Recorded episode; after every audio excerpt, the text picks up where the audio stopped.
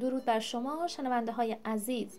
ایام به کام دلتون سرتون سلامت دلتون پرنشات هدیه بشارت هستم. با این قسمت رادیویی در خدمت شما بزرگواران هستیم. یه در گویش سمنانی به معنای یادگاری است. ما رو به یادگار بشنوید.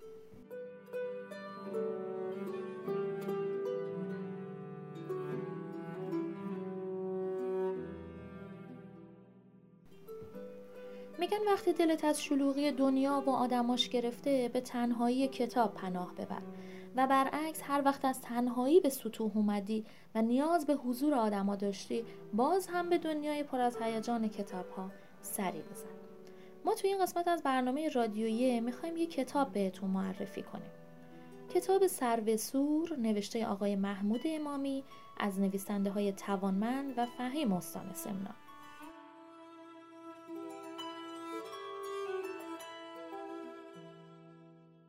کتاب درباره زندگی آقای خلیل نجار از مبارزان زمان انقلاب و فعالان سیاسی اون دوران.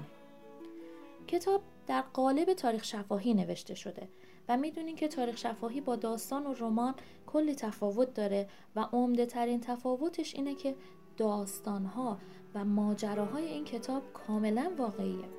من این کتاب رو مطالعه کردم. خیلی برام جذاب بود. اینکه آقای خلیل نجار خودشون توی نیرو هوایی ارتش پهلوی عضو بودن تو سفارت آمریکا کار می‌کردن کارمند سفارت بودن بعد به دست همون رژیم دست ساواک اسیر شدن زندانی شدن شکنجه شدن. این حقایقی رو از همون دوران برای ما تدایی می‌کنه. ما امروز یه صحبتی خواهیم داشت با خود آقای امامی نویسنده بزرگوار این کتاب. آقای امامی ما در خدمتتون هستیم. ممنون که وقت گذاشتین. برای شنونده های عزیز ما توضیح بدید درباره کتاب. اینکه چطور شد علاقمند به نوشتن این کتاب شدید.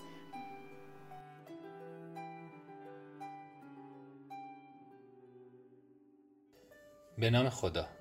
سلام عرض می کنم خدمت همه شنوندگان و مخاطبان رادیویی به خصوص دوستداران کتاب و کتابخانی. من محمود امامی هستم کارشناس زبان و ادبیات فارسی. قصد دارم درباره معرفی کتاب سرو سور چند دقیقی با شما صحبت کنم. کتاب سرو سور حاوی خاطرات مبارزه انقلابی و زندانی سیاسی رژیم شاه جناب آقای خلیل نجار است که با حمایت دفتر فرهنگ و مطالعات پایداری حوزه هنری استان سمنان در سال 94 به چاپ رسیده. انتشارات سوره مهر وابسته به حوزه هنری این کتاب رو در قطع رقعی و در شمارگان 2500 نسخه چاپ کرده و در اختیار علاقمندان قرار داده. عنوان کتاب ترکیبی از دو واژه کلمه فارسی سرو که به معنای نام یک درخت و کلمه سرخی سور که در گویش سرخی به معنای سرخ است. خاطرات آقای نجار در 152 صفحه و 6 فصل تقسیم بندی شده. که از تولد و کودکی شروع میشه تا خاطرات دوران نوجوانی و مهاجرت به تهران دستگیری کمیته مشترک ضد خرابکاری و گذراندن سالهای محکومیت در زندان قصر رو شامل میشه که نهایتا با پیروزی انقلاب اسلامی و آزاد شدن به سرخه برمیگرده و به عنوان اولین شهردار سرخه مشغول به خدمت میشه. در خصوص پیش زمینه و مقدمه های نویسندگی و چگونگی ورود به این عرصه لازم عرض کنم. بعد از اینکه از دانشگاه فارغ التحصیل شدم و با توجه به علاقه که به ادبیات فارسی در من ایجاد شده بود به دعوت دوست خوبم آقای گلبایگانی در چندین دوره مختلف کارگاه های آموزشی تاریخ شفایی شرکت کردم.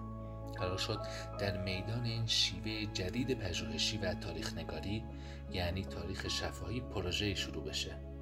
با مشورت دوستان آقای نجار انتخاب شد و خدا رو شکر به نتیجه خوبی هم منتهی شد.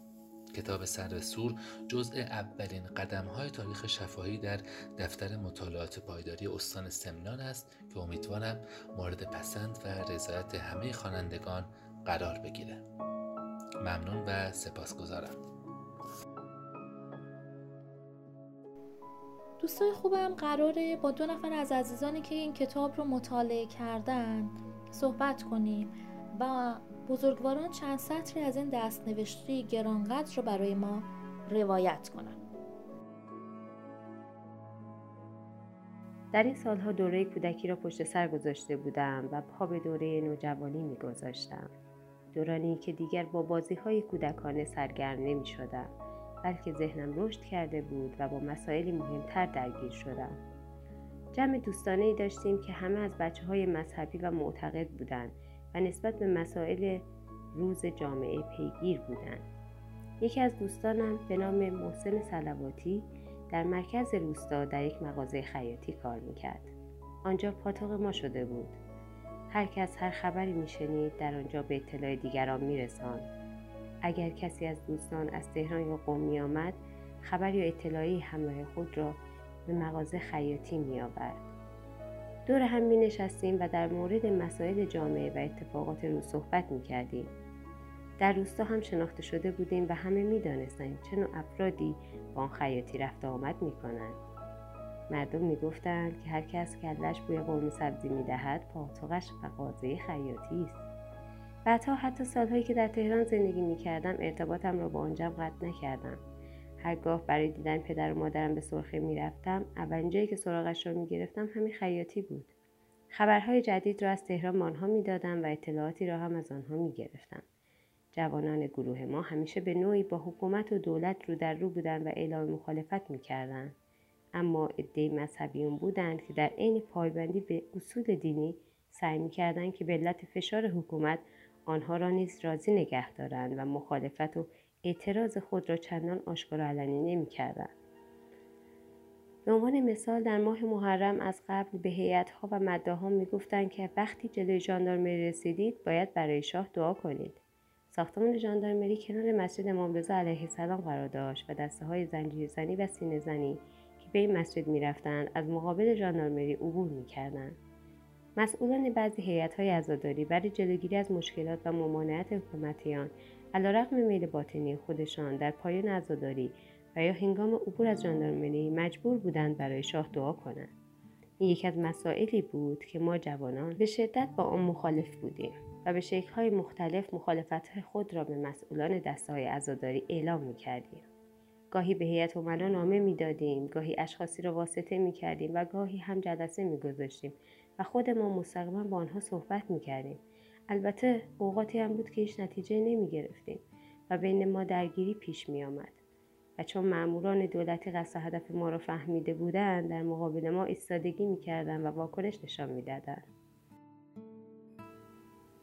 روز بعدی که از همین درگیری ها بود که مأموران ژاندارمری که به آنها امنیه می‌گفتیم پشت در خانه تک تک بچه ها آمدند و من و چند نفر از دوستانم از جمله حسن سلواتی و حسن نجار را به ژاندارمری احضار کردند. در آنجا پس از چند ساعت سوال و جواب همه توبیخ شدیم و از ما تعهد گرفتند که دیگر در محدوده سرخه اخلالگری نکنیم.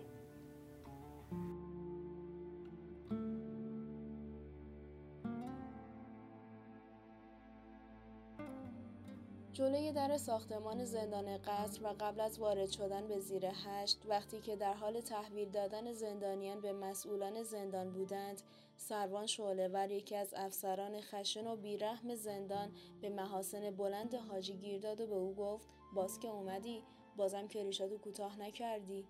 در همین لحظه بود که حاجی مثل همیشه شروع کرد به حاضر جوابی و فوش دادن. جلوی چشم همه زندانیان و ماموران رئیس زندان و شاه و پدر شاه و دودمان آنها را به باد فحش و ناسزا گرفت. شعلهور قبلا حاجی پیاده را دیده بود.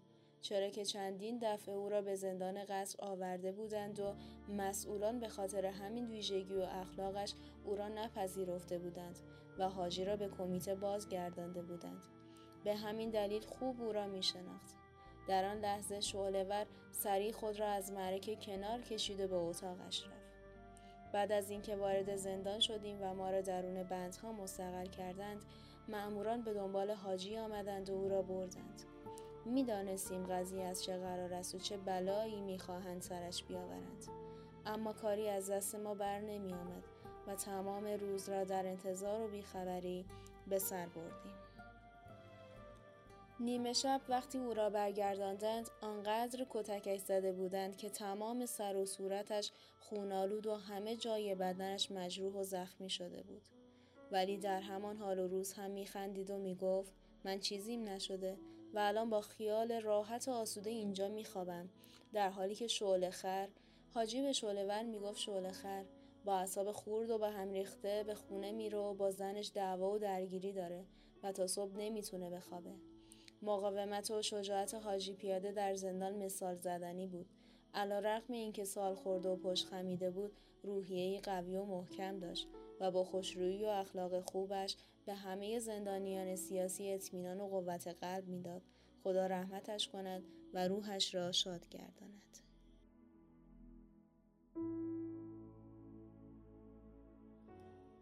یکی از افراد جالبی که در زندان کمیته دیدم و با او آشنا شدم پیرمردی 80 ساله به اسم حاج حسین محمد ابراهیم بود.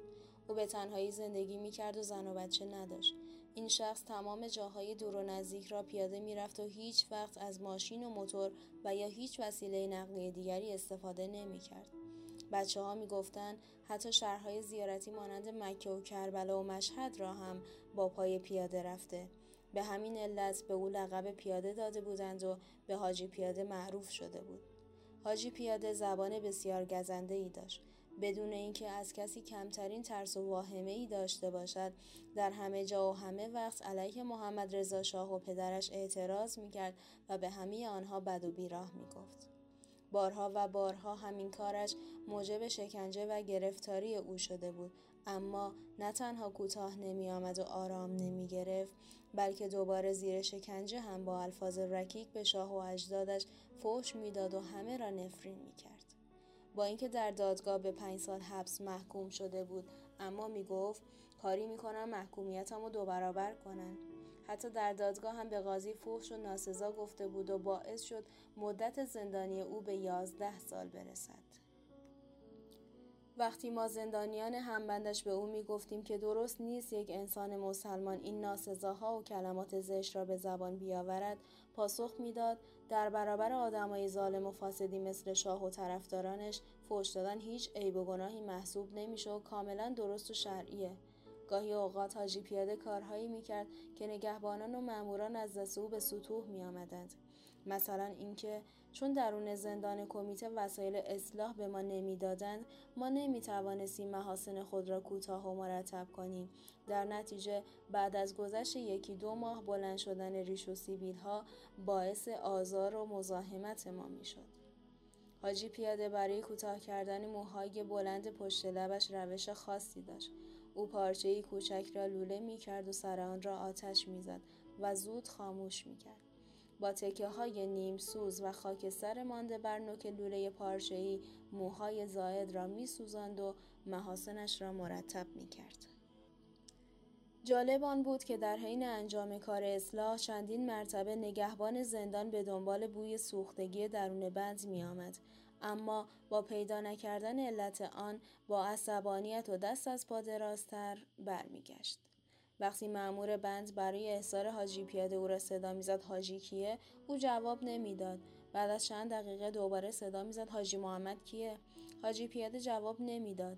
همینطور چند بار او را صدا می‌زد تا اینکه بالاخره معمور مجبور می‌شد اسم کامل او را بگوید تا حاجی پیاده جوابش را بدهد. خاطره دیگری که از حاجی پیاده در ذهنم ماندگار شده و در حقیقت مصداق مقاومت و پایداری این مرد بزرگ است مربوط می شود به روزی که تعدادی از ما را از کمیته به زندان قصر منتقل کردند و حاجی پیاده هم همراه ما بود.